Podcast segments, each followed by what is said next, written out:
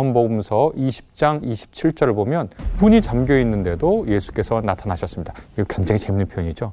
문이 잠겨 있으면 육을 가진 사람은 못 들어오는데 물리적 장벽에 구애받지 않고 그 안으로 들어오십니다. 그리고서 말을 이으시기를 어찌하여 마음에 의심하느냐 하고서 내 손과 내 발을 보아라. 바로 나다. 나를 만져보아라. 원래 영혼은 만질 수가 없죠. 육이 아니니까. 근데 유령은 살과 뼈가 없지만 너희가 보다시피 나는 살과 뼈가 있다. 이렇게 부활체가 어떤 것인지 우리에게 알려주십니다. 더 나아가서 결정적인 건 뭐냐면 여기에 먹을 것이 좀 있느냐라고 말씀하시고서 구운 물고기 한 토막을 드렸더니 예수께서 그들 앞에서 그것을 잡수셨다는 거예요. 그러니까 나사로의 소생과는 달리 예수 그리스도의 부활은 육이 같은 육으로 부활하는 것이 아니라 육이 신령한 몸인 부활체, 부활체를 갖게 되는데 이 부활체는 이전 육과 연속성과 비연속성이 동시에 있는 것이다. 이렇게 얘기할 수 있겠습니다. 자, 그러면 이렇게 부활의 몸으로 다시 일어나셨다는 것이 무슨 의미일까? 그러면 우리의 부활체는 어떤 걸까요?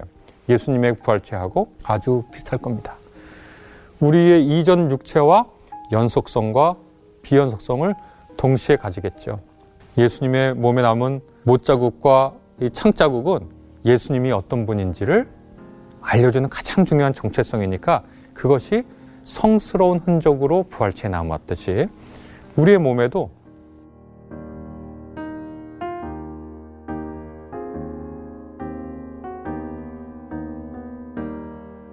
아, 예수 그리스도의 부활 사건은 그리스도교를 출발시킨 사건입니다. 그리스도의 부활이 없었으면 그리스도교는 존재하지 않았을 겁니다. 그래서 그 중요성이 매우 크다라고 얘기할 수 있는데 그거에 비해서 우리나라 교회들은 부활 사건의 의미, 가치 그리고 그 중요성을 더 공부하고 더 연구하고 더 묵상하고 더 나누어야 하는 것이 아닌가 이런 생각을 합니다. 이 부활, 부활의 심원한 의미를 오늘 다 말씀드릴 수는 없고 오늘 우리나라 한국 개신교의 상황에 비추어서 몇 가지 포인트를 좀 잡아서 말씀을 드리려고 합니다. 먼저 부활은 소생이 아닙니다. 요한복음서에 보면 나사로의 소생 이야기가 나옵니다.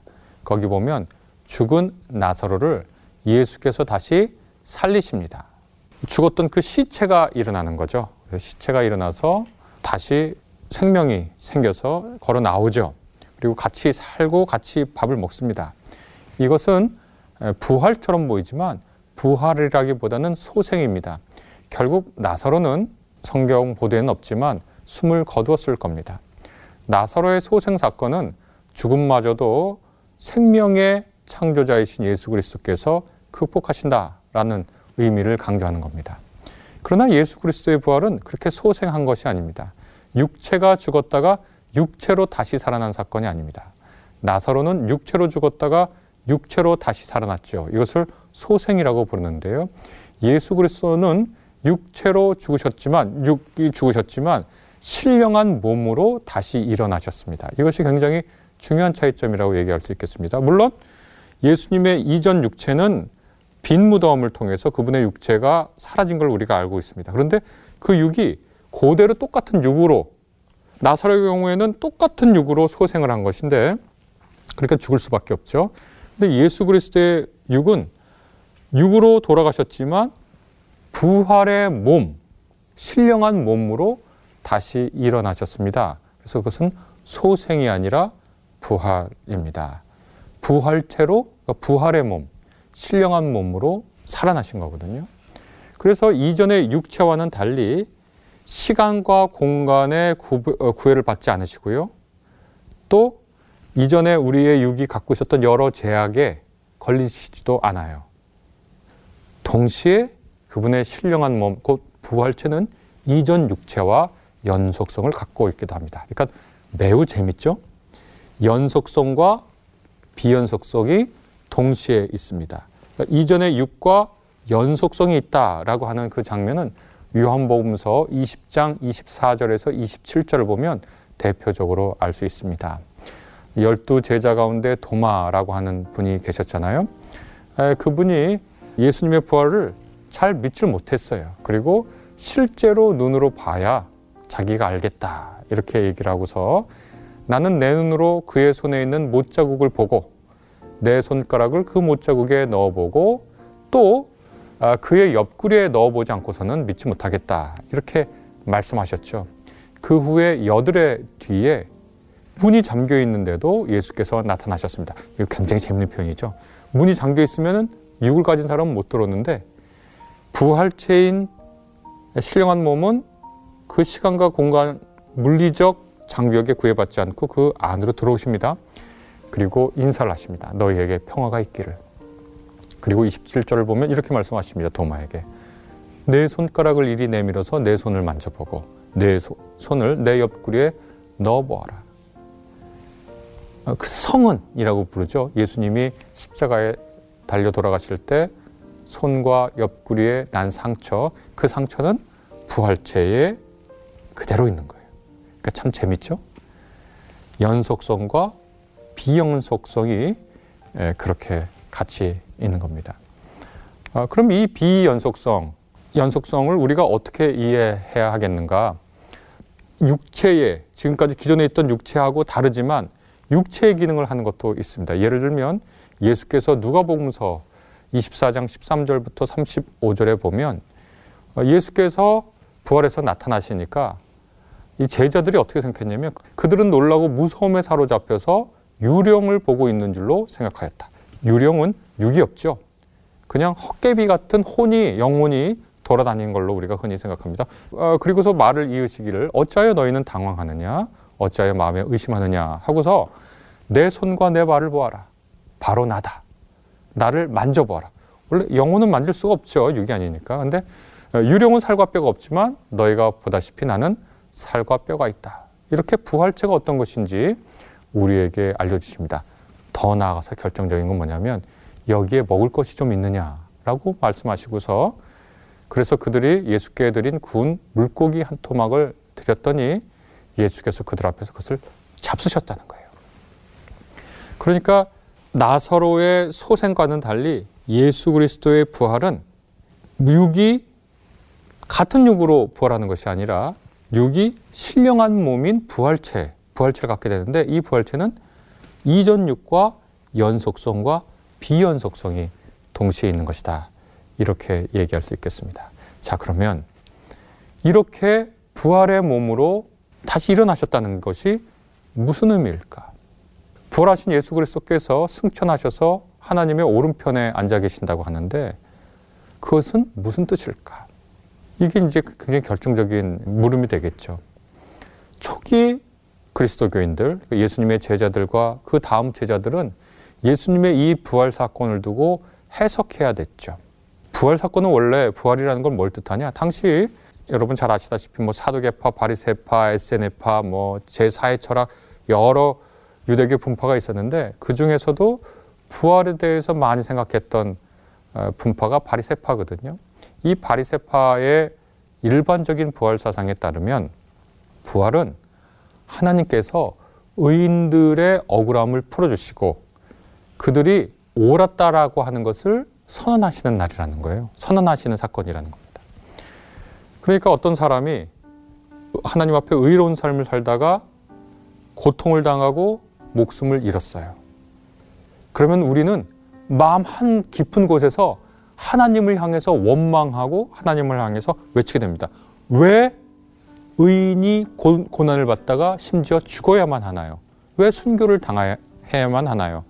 그때 바리새인들이 주로 얘기했던 부활사상은 하나님께서 그 이로운 사람들을 부활시켜서 다시 말해서 새로운 생명을 얻게 하셔서 그들이 옳았고 하나님도 의로우시다라는 것을 입증해 보여주신다고 얘기를 했거든요. 그럼 부활은 언제 있을 것인가? 그것은 마지막 시대에 있다라고 당시 바리세파를 중심으로 한 유대인들이 생각했습니다. 그럼 마지막 시대라는 건 뭘까요? 마지막 시대는 다른 말로 새 시대라고도 얘기할 수 있어요. 그건 무슨 뜻이냐면 무엇의 마지막이냐가 중요하죠. 이 세상에서 하나님을 반역하는 사람들의 마지막 시대라는 거예요. 그새 시대라는 건 뭐냐? 하나님께서 완전히 그분의 영광과 지혜와 아름다움과 은혜를 실현하시는 때가 새로운 시대라는 거예요. 이 유대인들의 부활 사상을 배경으로 초기의 제자들은 예수 그리스도 부활 사건의 의미를 알아냈습니다. 첫째는 뭐냐? 예수께서 의인이시구나. 예수께서 십자가에 달려 돌아가셨으면 모든 사람들은 다 죄인이라고 하고 십자가에 달려 죽었으면 어, 십자가에 달린 사람들은 죄수가 죽은 거니까 예수께서 죄인이다라고 다른 사람들이 볼 수 있지만 예수께서는 의로운 분이었구나. 그분은 의인이었구나라는 말해주는 거예요. 예수님의 부활 사건은 둘째, 이제 새로운 시대가 시작되었구나. 예수 그리스도의 부활을 통해서 이제 하나님의 통치, 제가 서술해 드렸죠. 그분의 영광, 그분의 아름다움, 그분의 지혜, 그분의 사랑이 만물에 깃드는 우리 자신에게뿐만 아니라 만물에 깃드는 그런 새로운 시대가 시작되었구나. 이것이 바로 예수 그리스도의 부활 사건이 우리에게 알려주는 바입니다. 이제 예수 그리스도의 부활을 통해서 하나님이 이 땅에서도 하나님이 되시는구나. 아, 예수께서 이제 그 부활의 몸을 입고 하늘로 승천하셨다 그러잖아요. 이 승천이 저 물리적 하늘, 새가 날아다니고 해와 달과 별들이 있는 그 하늘이 아니죠. 예수께서 승천했다는 그 하늘은 하나님의 통치가 구현된 공간을 상징, 상징적으로 얘기하는 것이라고 말할 수 있습니다. 그 공간에서 하나님의 통치가 온전히 실현된 그 에, 뭐랄까 영적인 공간에서 예수께서는 이 땅에 하늘에서도 이루어진 하나님의 뜻을 이 땅에서도 실현하시려고 하는 겁니다. 이 예수 그리스도의 부활 사건 그러면 이것이 이런 일이라는 걸 우리가 이제 배웠어요. 그러면 그것이 오늘날 우리에게 무엇을 의미할까요? 이것이 이제 우리의 실전적인 신앙의 물음이 되겠죠. 영국 성공회 주교를 지낸 아주 이름난 신약학자인데요. 엔티 라이트라고 하는 분이 있습니다. 이분은 그리스도교인의 희망은 죽어서 천당 가는 것이 아니라 몸으로 부활해서 예수 그리스도와 같은 영광스러운 모습으로 변화되는 것이라고 잘라서 말합니다. 천당 간다, 천국 간다라고 하는 말하고 사실 이 말하고 근본적으로 다른 말은 아닙니다. 조금 더 제가 설명을 덧붙여야 되겠지만 그런데 자꾸 천당 간다 그러니까 우리가 이 육을 입고 간다고 자꾸 생각하는데 라이트가 정확하게 지적했듯이 몸으로 부활해서 신령한 몸으로 부활해서 예수 그리스도와 같은 영광스러운 모습으로 변화되는 것이 예수 그리스도의 부활 사건을 통해서 우리가 희망하게 되는 아, 그리스도인의 희망이라고 얘기할 수 있겠습니다. 그러면 우리의 부활체는 어떤 걸까요? 예수님의 부활체하고 아주 비슷할 겁니다. 우리의 이전 육체와 연속성과 비연속성을 동시에 가지겠죠.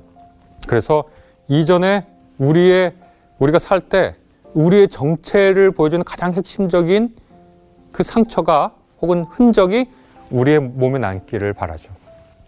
예수님의 몸에 남은 못 자국과 이 창자국은 예수님이 어떤 분인지를 알려주는 가장 중요한 정체성이니까 그것이 성스러운 흔적으로 부활체에 남았듯이 우리의 몸에도 우리가 이 세상 살면서 우리를 가장 영광스럽게 하고 우리를 가장 아름답게 하고 예, 우리를 가장 아, 행복하게 했던 그 흔적이 우리 몸에 연속될 것이다 라고 기대해 볼 수 있습니다. 혹시 여러분의 몸에는 그런 상처가 있나요? 누군가를 위해서 사랑하다가 얻은 상처. 그런 것들은 부활체의 몸에도 남아서 그렇지, 우리가 이렇게 사랑하고 살았지를 우리에게 알려줄 수가 있겠죠. 또 비연속성도 있겠죠. 비연속성은 뭐냐면 이전의 시간과 공간에 제약이 돼서 우리의 육체의 눈이 어두워서 우리의 육체의 귀가 어두워서 알아보지 못했던 그 하나님의 영광을 똑똑히 보고 듣고 감격하고 그래서 너무나 행복한 그런 비연속성을 가능케 하는 그러한 부활체를 얻을 겁니다. 천당에 간다, 천국에 간다 하는 것도 마찬가지거든요. 무슨 뜻이냐면 그것이 우리가 하나님의 영광이 있는 곳에 가는 거예요. 천국에 간다는 건. 천국에 들어가는 거죠. 천국의 영광이 우리에게 오기도 하고 그 천국 하나님의 영광을 감당하고 누릴 만한 몸이 되는 거거든요. 부활체라고 하는 것이. 그리고 이 부활체를 입는다고 하는 것, 부활의 몸으로 산다고 하는 것은 그러기에 이전의 질서와는 완전히 상관없는 몸으로 삶으로 산다는 겁니다. 이에 관한 본문이 마태복음 22장 29절부터 30절에 나와 있습니다. 거기에 보면 사두개인들과의 논쟁인데요. 사두개인들은 죽음 이후의 삶이 없다고 생각하는 사람들입니다. 근데 예수께서는 죽음 이후에도 삶이 있다라고 얘기를 하셨죠. 그랬더니 사두개인들이 아주 재밌는 그리고 잔혹한 퍼, 퀴즈를 하나 내왔습니다. 어떤 사람에게 어떤 남자에게 부인이 한 명 있는데 이 부인이 있다가 있다가 죽었어요. 그, 아, 아, 그 남자가. 그러면 형사 취수혼. 형이 죽으면 그 동생이 형수를 취해서 형의 대를 이어줘야 되거든요. 둘째도 결혼했어요. 근데 둘째도 죽었어요. 셋째도, 넷째도, 다섯째도, 여섯째도, 일곱째도 다 죽었다는 거예요. 아마 이것은 실제로 있었던 일이라기보다는 예수님을 곤란하게 만들려는 하나의 문제였던 것 같아요. 자, 부활 때에 그러면 이 여인은 누구의 아내가 되겠습니까? 라고 세 번역을 번역했는데 28절 헬라로 읽어보면 누구의 것이 되겠습니까? 이렇게 번역하면 정확합니다. 누구의 소유가 되면 되겠습니까? 이런 질문이에요. 그럼 누구의 소유가 돼야 돼요? 맨 처음에 이 여인과 결혼했던 첫째의 소유가 돼야 되나요? 아니면 맨 마지막에 결혼했던 막내 소유가 돼야 되나요? 예수께서는 그 말을 듣고 어떻게 말씀하셨냐? 여러분은 성경도 모르고 하나님의 능력도 모르기 때문에 잘못 생각하고 있다. 부활 때는 사람들은 장가도 가지 않고 시집도 가지 않는다. 하늘에 있는 천사와 같이 된다. 이렇게 답변하셨습니다. 이게 무슨 뜻일까요? 이것은 매우 중요한 얘기입니다. 이 말씀을 통해서 부활체에는 인간이 느끼고 있는 기본적인 욕구가 새롭게 재편된다고 하는 것을 우리에게 알려줍니다. 우리의 부활체는 이전의 욕망과는 다른 질서 속에 살아갈 겁니다. 아, 그리고 장가도 가고 아, 안 가고 시집도 안 간다고 하는 것은 사람이 사람끼리 엮이는 가장 깊은 방식이잖아요. 부활의 몸은 사람과 사람 사이에 깊은 유대 관계는 있겠지만 서로가 서로를 얽어매지는 않을 거예요. 왜냐하면 하늘에 있는 천사와 같이 된다고 하거든요. 하늘에 있는 천사는 무엇인가? 어떤 존재인가? 하나님하고 가장 깊은 관계를 맺을 수 있는 존재예요. 우리가 부활체로 부활했을 때 우리는 하나님하고 가장 깊은 관계를 맺을 수 있는 영광스러운 몸으로 부활할 것이다. 이것을 우리에게 알려준다라고 얘기할 수 있겠습니다. 저는 어, 종종 그리스도인들이 가장 바라는 것이 무엇인가 그런 생각을 합니다. 그리스도인들이 가장 바랄 것이 무엇인가? 그리스도교의 역사를 보면 그리스도교의 교리사나 신학사를 보면 여러 가지 얘기들이 있는데 우리 한국 개신교에서 요즘 조금 약화된 것이 무엇이냐면 하나님을 뵙고 그분과 하나 되고 그분의 영광 가운데 곧 그분의 아름다움과 지혜와 그분의 은혜를 만끽하는 것이다. 라고 하는 것에 대한 강조가 조금 덜한 것 같아요. 뭐 천국을 간다, 뭐 영생한다, 좋은 메타포들입니다. 근데 그것을 좀 더 풀었으면 좋겠어요. 우리가 그분의 영광, 곧 그분의 은혜와 아름다움과 그분의 지혜와 그분의 거룩을 온전히 경험하는 부활체로서 경험하는 그것을 그리스도교인들은 기독교인들은 희망할 수 있다. 그래서 예수 그리스도의 부활 사건을 축복하고 기뻐하고 환희의 노래를 부르는 부활절은 부활의 몸으로 태어나신 예수의 삶에 우리가 동참하면 우리도 부활의 몸을 입을 것을 기대할 수 있다. 이렇게 말씀드리고 싶습니다.